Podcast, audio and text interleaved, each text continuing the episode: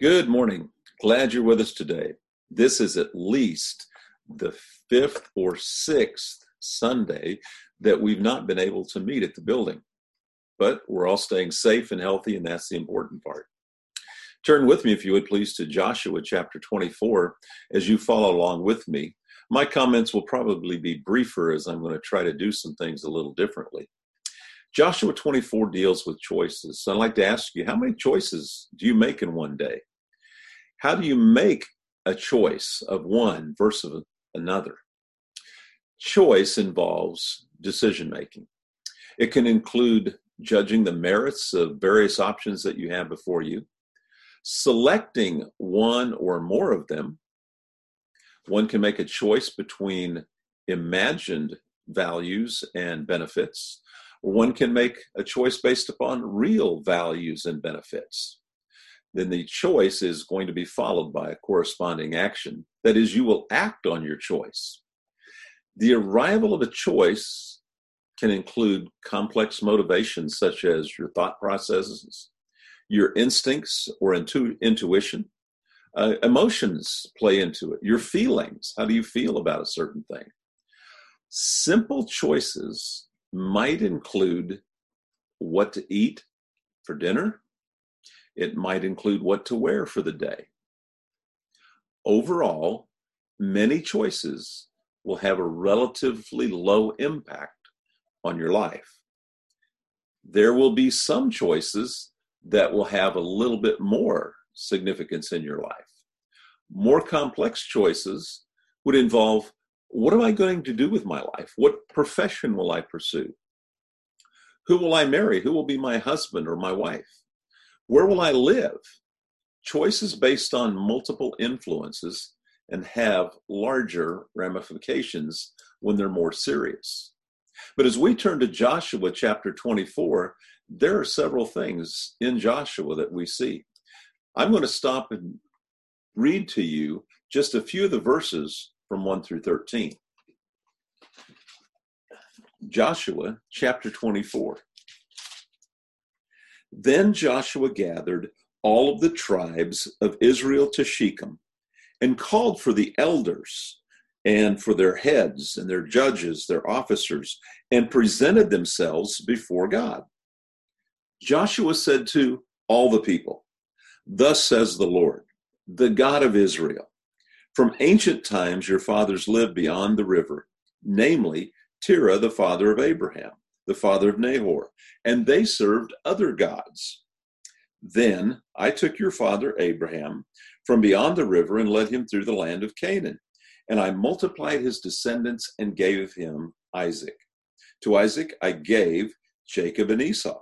To Esau I gave Mount Seir to possess it, but to Jacob and his sons they went down to Egypt.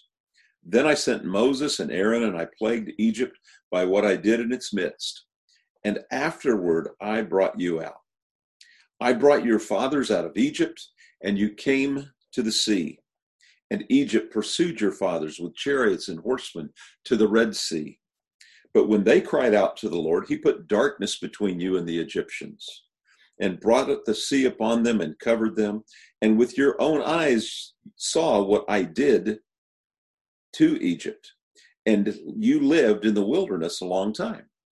Then I brought you into the land of the Amorites, who live beyond the Jordan, and they fought with you. And I gave them into your hand. And you took possession of their land when I destroyed them before you. Then Balak, son of Zippor, king of Moab, arose and fought against Israel, and he sent and summoned Balaam, the son of Beor, to curse you. But I was not willing to listen to Balaam, so he had to bless you and I delivered you from his hand. You crossed the Jordan and came to Jericho, and the citizens of Jericho fought against you. And the Amorite and the Perizzite, the Canaanite, the Hittite, and the Girgashite, the Hivite, and the Jebusite, thus I gave them into your hand. Then I sent the hornet before you, and it drove out the two kings of the Amorites before you, but not by your sword or your bow. I gave you a land on which you had not labored, cities on which you had not built, and you lived in them. You are eating and planting, you're eating of vineyards and olive groves, which you did not plant. Now, there are the, that's the history. God has said in this text that I did it or I gave it to you at least 15 times, maybe more. I would have to go back and recount. What God is wanting them to know that you didn't do any of this by yourself. God and only God got you to where you are. Now, why is that significant? Because when we make choices, we look oftentimes to the past. We look to our history because that gives us a foundation on which to build. If I made a choice and it turned out to be good, I know that likely that choice will be good for me in the future as well. It is something I can build on. And the opposite is also true because if I made a bad choice, then I'll learn from that mistake because I won't want to do that again because I will intuitively or cognitively know that was a bad choice and I'm going to stay away from that. God is saying, I got you where you are and I want you to remember these things. So let's jump on down to the bottom of Joshua chapter 24 to verse 31. And it says in verse 31 Israel served the Lord all the days of Joshua and all the days of the elders who survived Joshua and had known all the deeds of the Lord which he had done for Israel. Now that's an encouraging time. They served God. They served God all the days of Joshua, of the elders who lived after Joshua, because they had all known the deeds of the Lord which he had done for Israel. See, they had history, they experienced those things, and so they wanted to continue on with those things. But there is a sad verse in Scripture, and it's, well, they should have known from their time in Egypt.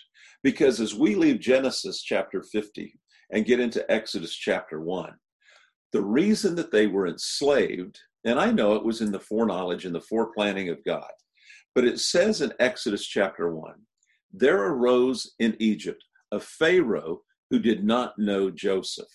Now, what did Joseph do to Egypt? Well, we know that had a servant of the Pharaoh had a vision, and he told Pharaoh about Joseph while his time was in prison, and how his dream and the dream of another came to pass, just as Joseph said.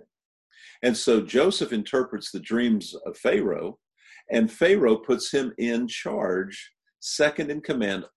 The only one who has more authority in Egypt is Pharaoh himself.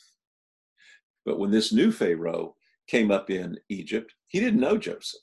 He didn't go to the history books of Egypt and read about Joseph and say, wow, this man was great and these people are great. Pharaoh, my forefathers have blessed them, and I'm going to do the same because of what they did for Egypt. No, he enslaved them and he put them to heavy labor. Now, as we turn to the book following Joshua in Judges chapter 2 and verses 9 through 12, it's pretty sad because it's the same way in chapter 9, it says, At the death of, of Joshua, they buried him in the territory of his inheritance in Timnath Heres in the hill country of Ephraim, north of Mount Gaash. And that, and that generation also were gathered to their fathers. And there rose another generation after them, who did not know the Lord, nor yet the work of the Lord which he had done for Israel. You see, Joshua has died. All those contemporaries of Joshua have died. And now it's their children who are alive. And sadly, they did not know the Lord. They didn't know the work which he had done for them. That's pretty sad. So I just want to let us know and remind us of something that we've always said that the church is just a generation away from apostasy. And so that is something so significant that we need to keep in our minds so that we will teach our children. One of the things that I like to reflect back on, and I don't know what was going on in Israel, but in Deuteronomy chapter 6, verses 4 and following Hear, O Israel, the Lord is our God, the Lord is one. You shall love the Lord your God with all your heart, with all your soul, with all your might. These words I am commanding you today shall be on your heart. You shall teach them diligently to your sons, and shall talk of them when you sit in your house, and when you walk by the way, and when you lie down, when you rise up. You shall bind them as a sign on your hand, that they shall be as frontals on your forehead. You shall write them on the doorpost of your house and on your gates. You know, you will teach them. You'll teach them of the good things that the Lord has done, of committing their lives to Him. We need to do that very same thing today in teaching our children and our grandchildren so that they will know the Lord, so that they will want to be committed to choosing Him. Because as we look back now to Joshua chapter 24, Joshua is going to give them a choice. After telling them that they need to remember what God has done, how He has blessed them, they need to choose to serve God. Because in verse 14, we read of the following Now, therefore, fear the Lord, serve Him in sincerity and in truth. Put away the gods which your fathers served beyond the river and in Egypt, and serve the Lord. If it is disagreeable in your sight to serve the Lord, choose for yourselves today whom you will serve whether the gods which your forefathers served, beyond, which were beyond the river, or the gods of the Amorites in whose land you are living. But as for me and my house, we will serve the Lord. Choose. Choose this day. Choose is a present tense verb, it's continual action. It is a choice that has to be made daily. Jesus said the cost of being a disciple of Jesus was that a person must deny himself, take up his cross, and follow me. We don't like self denial sometimes. In fact, we probably don't like it most of the time. But we need to make that choice, and it's a daily choice because if we make it today but not tomorrow, then where are we? We choose to walk in his light. In fact, in First John chapter 1, and verse 7 in concerning our forgiveness of sins it says if we walk in the light as he is in the light the blood of his son jesus cleanses us from all sin but choosing to walk in his light is a daily action. It is something that we constantly have to be doing. So we're going to make be making evaluations along the way and we're going to be choosing to follow god. Choose god. In the Garden of Eden, the sin of Adam and Eve, we know it was they took the forbidden fruit, right? But consider this. Inasmuch as we've said that they wanted to be like God, and that is probably correct, but their sin of disobedience was a choice. It was that they chose themselves more than they chose God. And so we have to ask ourselves who are you serving? Who are you serving? There are many things that strive for your attention, that want you to look to them money, power, prestige, um, you name it. There are so many things out there. Basically, it comes down to are we going to serve self or are we going to choose to continually serve God? we're going to serve God today because that's what he wants us to do. Joshua gave them the choice. He says, Choose for yourself this day. You make a choice. Make it based upon the evidence before you that God is there and all that he has done for you, all that he has given to you. And what has he given to you and me? He's given us life in Christ. And so we choose daily to honor that gift that he has given to us. Paul said in Ephesians chapter 1 that he has given us all spiritual blessings in Christ. We have our lives, we have our spiritual lives, we have our physical blessings. We choose because of what God has done for us in the past and what we know that He will do for us in the future. Again, going to Revelation chapter 2 and verse 10 to the church in Ephesus be faithful unto death, and I will give you a crown of life. That's why we choose God this day. And we choose Him every day. Joshua chapter 24. Great study in Joshua there. A great charge by Joshua. And all of the people in Israel heard the charge.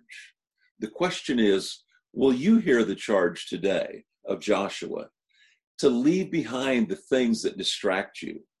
Will you look unto Christ, the author and perfecter of the faith?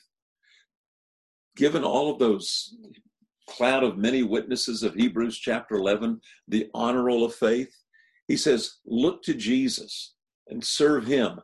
Follow him each and every day of your life because he has given us the blessings that are in Christ. So we choose God today and tomorrow and until he comes and we receive our reward.